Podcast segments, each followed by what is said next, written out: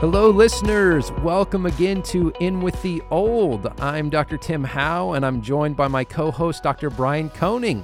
Brian, how are we doing today? I'm doing well. What's up, everyone? How are we all doing today? I'm excited for another Q and A episode, Tim. Yeah, I am too. And uh, if you missed our, our last episode, we did our first Q and A episode, answering questions uh, from you and a- answering other questions we thought were interesting as well. And uh, this is Q and A episode number two. We're going to be answering three questions today, and then next week's episode will also be a Q and A. Uh, so, as Brian mentioned uh, last week, if you have questions, we would love to answer those. And uh, you can email us at in with the old podcast at outlook.com. Send us your questions, and we'd love to know what interests you about the Old Testament. But, Brian, we've got the questions in for today. And, uh, and we're going to start with one that, that really is, is fascinating in a number of ways. And I want to kick it to you to start off with. Uh, our listeners most likely know that the Old Testament is written in Hebrew and a portion of the Old Testament is written in Aramaic. Uh, but as we think about the, the story of the Old Testament, here's the question for you What language did they speak in the garden? And as a follow up, does anyone still speak it? So let, let's tee up and then hear what you have to say. What language did they speak in the garden? It's such a fascinating question that I have a very disappointing answer to. I don't know, and I'm pretty sure it's an unknowable uh, question. now, I, I, I can speak a little bit to it. It's almost yeah. certainly, and in fact, I will say it's certainly no language we currently speak, and it's most certainly not Hebrew. So, oftentimes you can find commentators, church fathers, um, talking about Hebrew as this kind of divine language. And Tim, we will be talking about this in a future episode, actually. Stay tuned for series two, everyone. Um, but we'll be talking about Hebrew as a language, but it is just mm-hmm. that it's a language uh, of many that are spoken here on earth. And these languages are a consequence of the Tower of Babel. So, before that, right, there's some universal language that all people spoke. Uh, and you can be mad at the Babylonians, everyone, if you've ever had to take another language and learn to speak it, because it's frustrating. But one of the reasons why I say we can know it's not Hebrew, even though you can find people that assume it was, Hebrew didn't exist that far back in history. So here's something interesting. I don't know if anyone's ever, uh, uh, listeners, if you sat down and thought about this, but the Bible is written in Hebrew. But that's because that was the language from the time in which it is written. Do you know how far back in history we have examples of Hebrew or even its precursor, what we call Paleo or Proto Hebrew? Well, we only have written examples of this language back to about the 10th century. We have the Khirbet Qeiyafa inscription, which we can date to the 11th or 10th century. We have the Gezer calendar in the 10th century. Um, in 2005, a few more inscriptions were found at Tel Zayit, but even these only date to the 10th century. Now, I'm throwing out dates, and listeners, you might be going, well, that seems pretty far back. And it is, it's 3,000 years ago. But the 10th century is what? The time of David? We hmm. don't have actual written examples that before that, Hebrew as a language, as we would understand it, exists. Now, I'm not saying they spoke something completely foreign, it would be a precursor. But we need to recognize that if we go back to the story of Moses, Moses, when he's talking to Pharaoh, is probably not speaking biblical Hebrew. Abram is not speaking biblical Hebrew. Um, and so if the language didn't exist that far back, we can say, all right, it's probably not Hebrew they're speaking in the garden. It's probably not any language that anyone speaks. Because that would make sense. Why would God preserve the one language when he divided everyone else's language? Mm. Now, I will say, I'm going to throw this out there, and so this is a position I don't hold. But there are going to be parts of the church that could make this argument. If you want to say that the language of the garden still exists today, it would be for those that hold to the gift of tongues and ecstatic speech. That what people mm. speak in these uh, occurrences, I don't want to say trances, I, I don't, I don't want to you know make it pejorative but if you say i have the gift of tongues and i go into times where i'm talking i don't really understand what i'm saying you could make the argument that that maybe is the original language of the garden it is a example of the first fruits of new creation breaking into the sinful world a foretaste of what's going to come as I said, that's not my position, but you could make an argument that that is what the gift of tongues is at times when we don't understand what it is. It's the original language.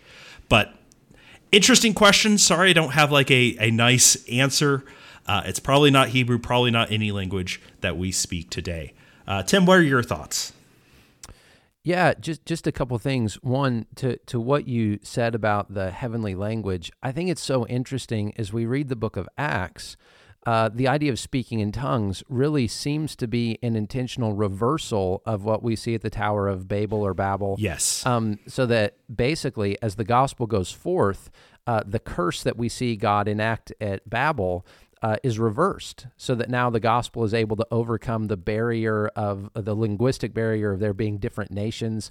And so, even from a, a, a standpoint of uh, historical kind of redemptive history, I think that is significant in Acts chapter 2.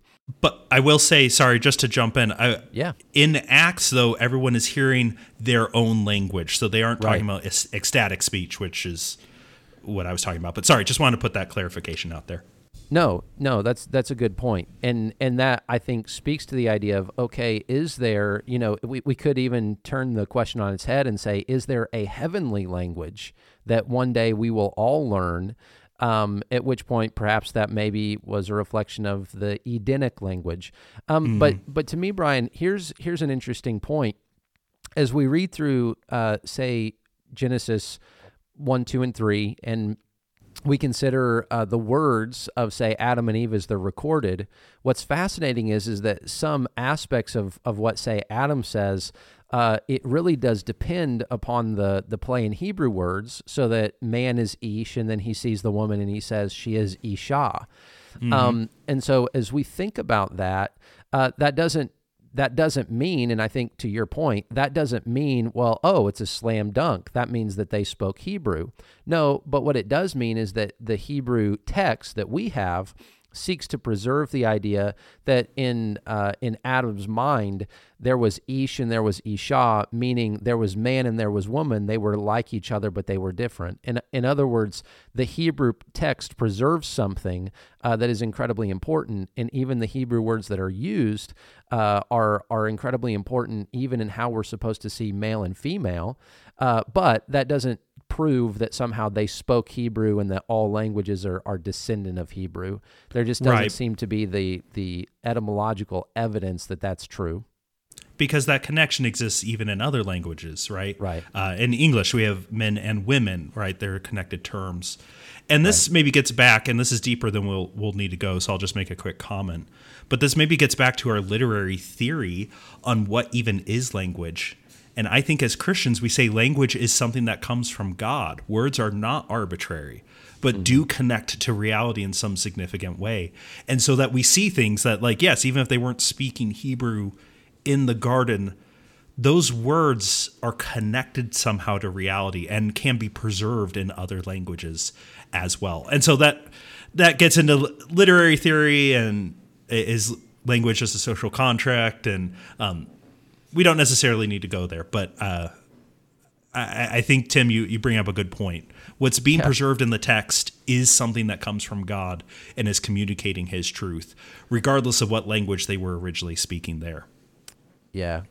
Well, and Brian, if someone wants us to to take a deep dive in those things, just send us another question, and then we can take it at that point. There you go. There you go. All right, let's move on to our second question, Tim, and this one's for you. David is called a man after God's own heart.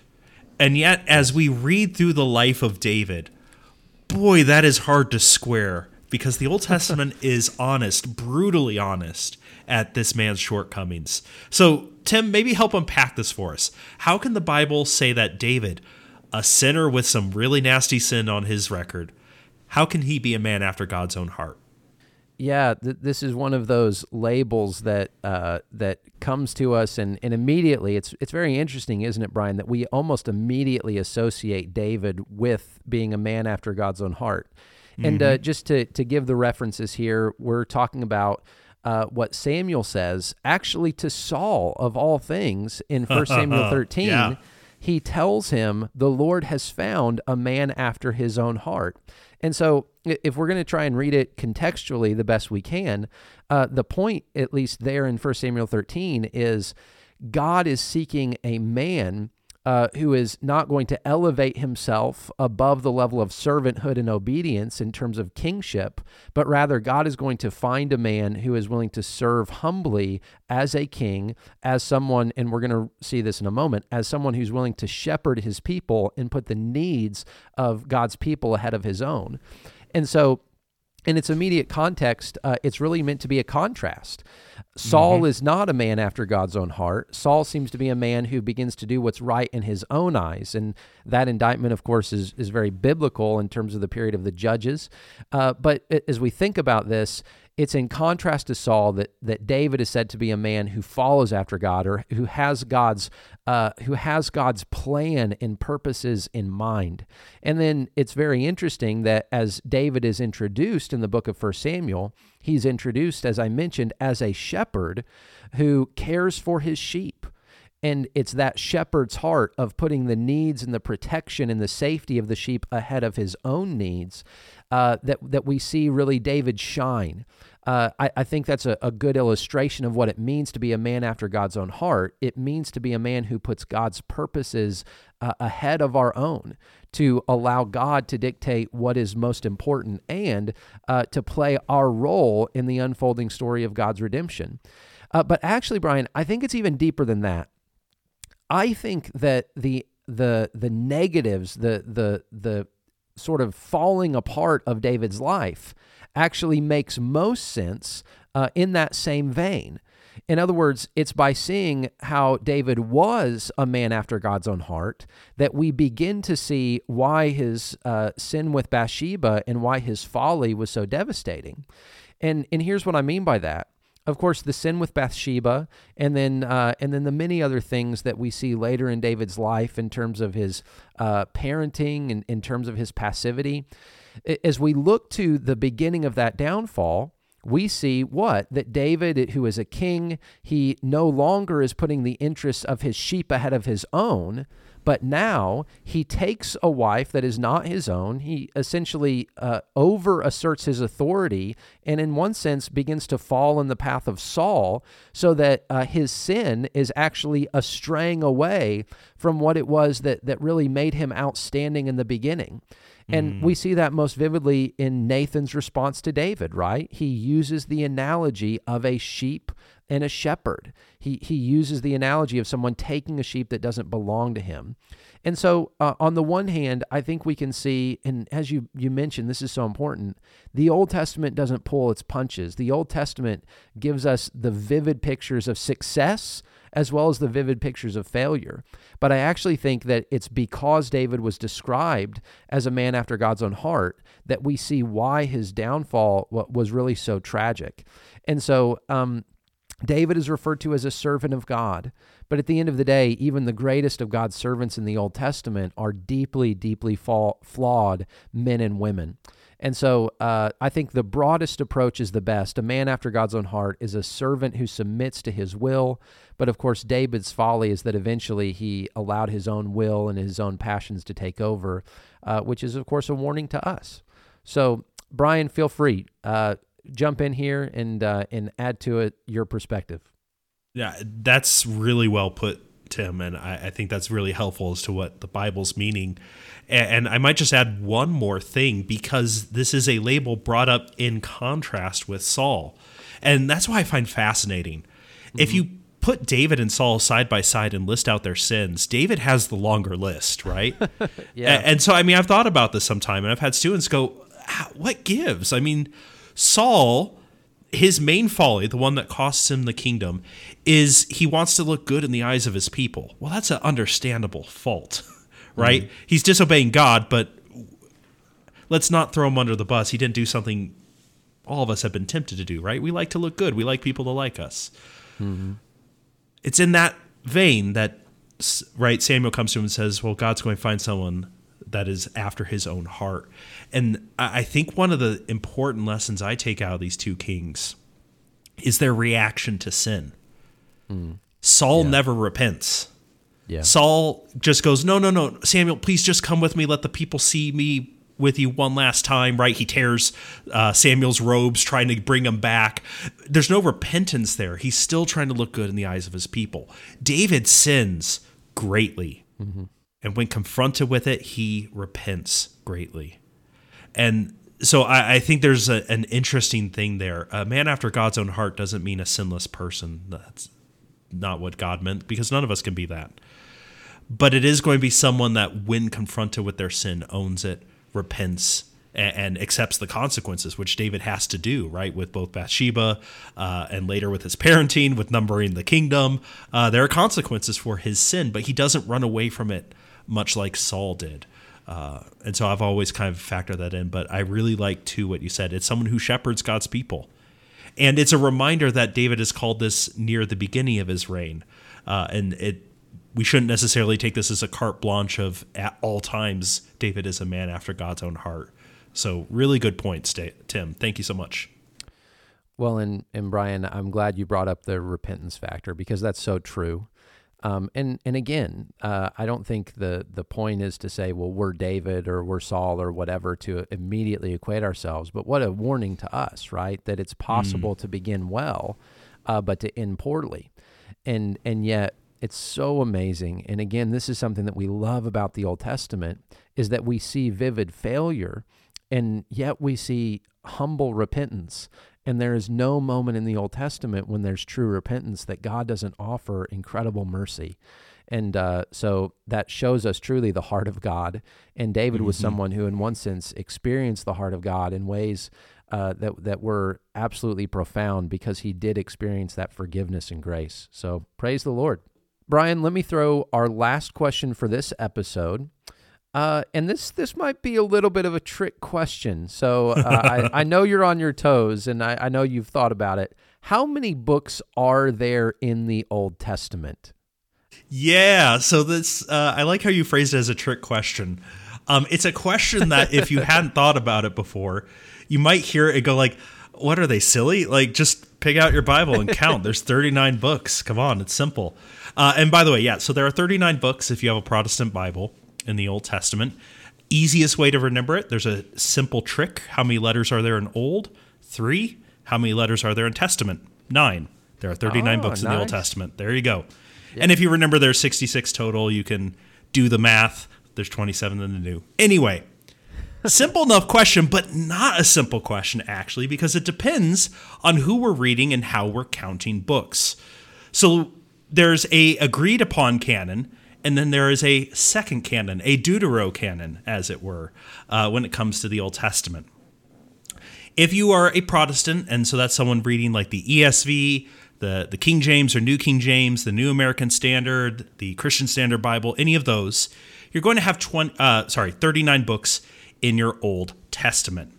If you pick out the Hebrew Tanakh, which is the Hebrew Bible, we sometimes mistakenly call it, right, Tim, the Torah.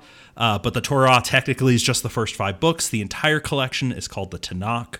Mm-hmm. If you count those books up, there are only 24 books. And you might go, uh oh, there's a difference here. It's a, it's a fake difference, though. The Tanakh is the exact same collection of books as the 39 in the Protestant Old Testament. We just number them differently. For example, we have 1st and 2nd Samuel, 1st and 2nd Kings. However, they just have Samuel, Kings. These books are collected. The biggest reason for the number difference actually comes down to the minor prophets. There are 12 minor prophets, each getting a book in the Protestant Old Testament. However, in the Tanakh, we have something called the Book of the Twelve. It's a single book that contains all 12 minor prophets, right? And this makes sense if you remember that these were originally scrolls. Would you rather 12 really small scrolls hanging around and, and maybe getting lost, right, in your uh, in your place of worship, or would you rather one medium-sized scroll? Well, one medium-sized scroll makes sense. Mm. Anyway, so the Tanakh, you've got 24 books. These are the exact same as the Protestants' 39 in the Old Testament. These books, because we're about to talk about two other collections, these books are agreed upon. So no person in the mainline Christian traditions, so that's Protestant, Catholic, or Orthodox, no one disputes these books as being the Old Testament. But we do, if we are Catholic or Orthodox, have some other books in our Old Testament. And so let's let's briefly enumerate those. So we have more in the Catholic Old Testament and even more in the Orthodox Old Testament.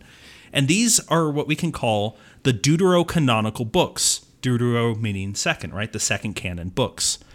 Now, we often will call these as Protestants the Apocrypha. I'm going to encourage you, listeners, if you want to debate and talk about these books, don't call them the Apocrypha. That means the, the, the false writings or it's being written by someone other than what the book claims is being written by. Um, don't use that term because it's not helpful, it's not precise. Catholics talk about apocryphal writing. When they use that term, though, they are referring to books that they do not include in their Old Testament, and they use the term deuterocanonical books to refer to the ones that they do keep. So, just for a sake of clarity and debate, and it's very important, right, that we have clear terms here, uh, I'm going to use the term deuterocanonical or second canon books, even though I personally will not ascribe them to my Bible. I don't think they're inspired. I don't think they're inerrant. So hopefully that's that's helpful. Tim, am I clear so far? Yeah. Yeah. Okay. All right. So when we look at the Catholic Old Testament, there are 46 books, so seven more books than the Protestant Old Testament.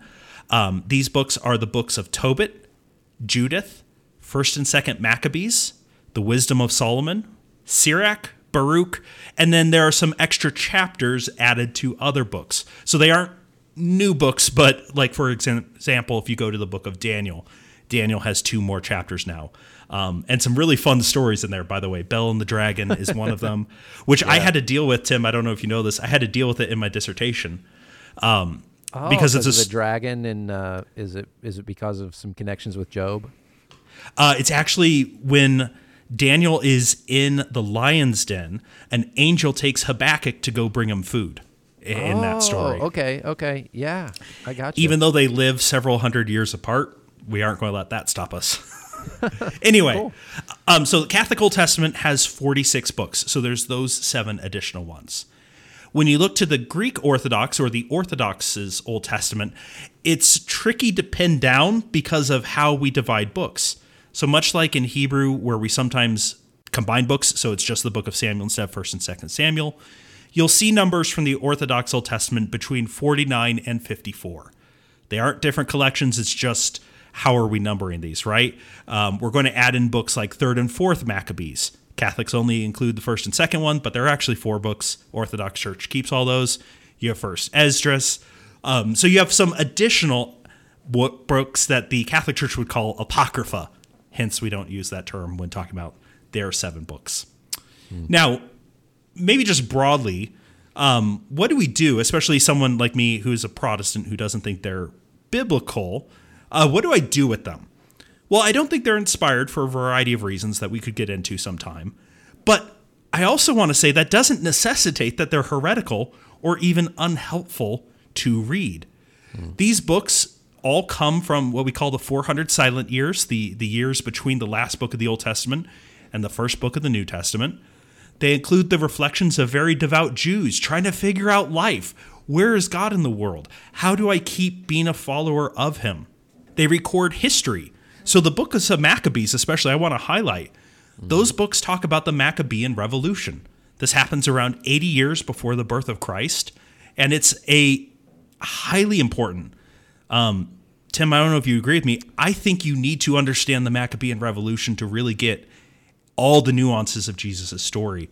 Yeah. Because this is a time in history where the Israelites, for the first time in a long time, overthrow an oppressor. You have a charismatic leader who leads them in driving off the infidels. Yeah. This guy's name was Judas, Judas Maccabeus. Do you wonder why Jesus has a disciple named Judas? Well, he's named for a folk hero.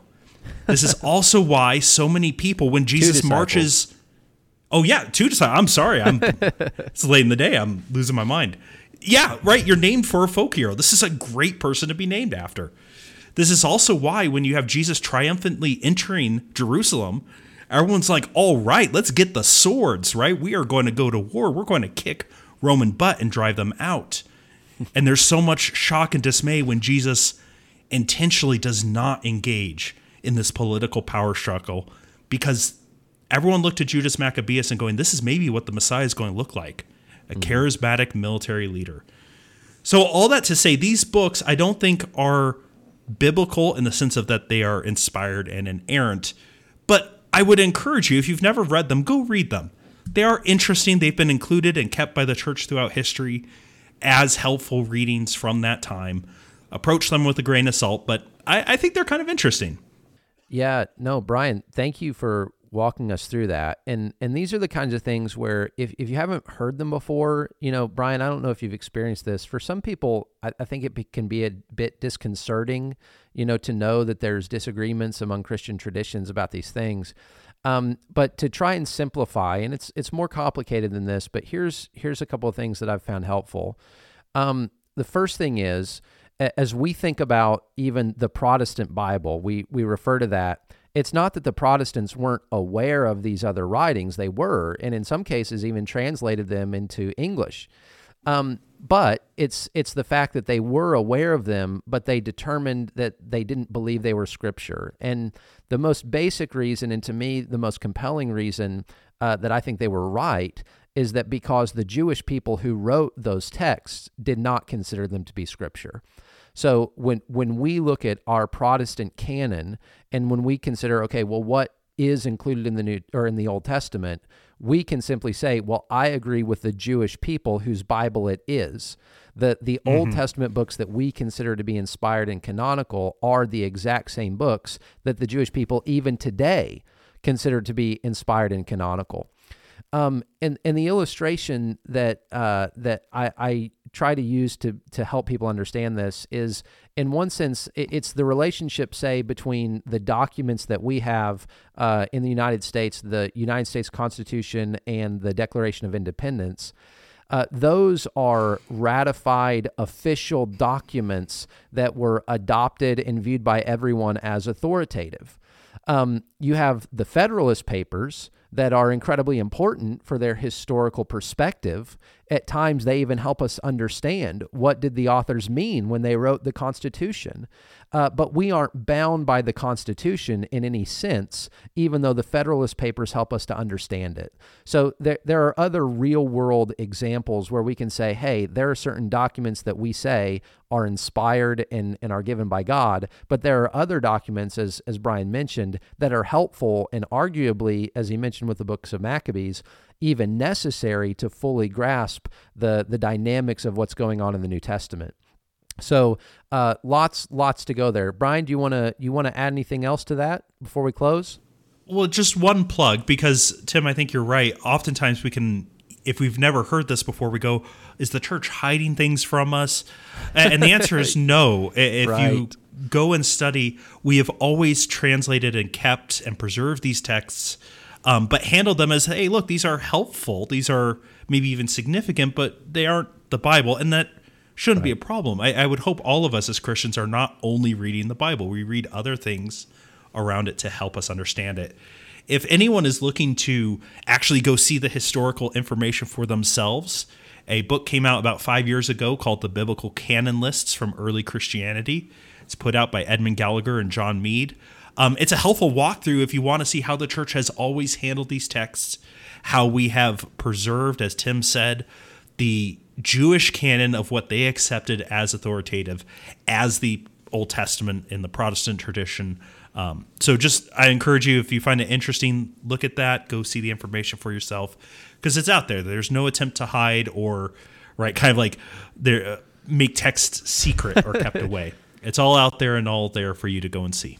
Brian, I'm really glad you mentioned that because th- this is something that that uh, once you've once you've seen these things and and come to terms with them, all of the sudden, you know, the kind of secret books of the Bible or the hidden books of the Bible or the kind of you know conspiracy th- uh, theories that are out there they they just don't have the same they they just don't have the same power. Why? Because they're total nonsense, right? I mean these these are things that have been well known uh, and deeply considered for a very long time, and so unfortunately sometimes uh, sometimes people prey on on those who might not have a, a good level of awareness, uh, making trying to make some easy money, honestly. So. Um, Brian, thank you so much. And uh, and next week we're going to have a, another episode of Q&A. Uh, but again, I'll give you the email address if you're interested in, in sending your questions about the Old Testament. We love to do this. There are certain things that are interesting to us, but we want to know what's interesting to you. So if you'd like to email us or get in touch on Instagram or on Facebook, please do that. Our email address is in with the old podcast at outlook.com. We'd love to take your questions and answer them soon. Uh, thank you again for joining us today. Thank you, Dr. Brian. Uh, as always, we hope you stay in the Word and we hope that you stay cool, stay old.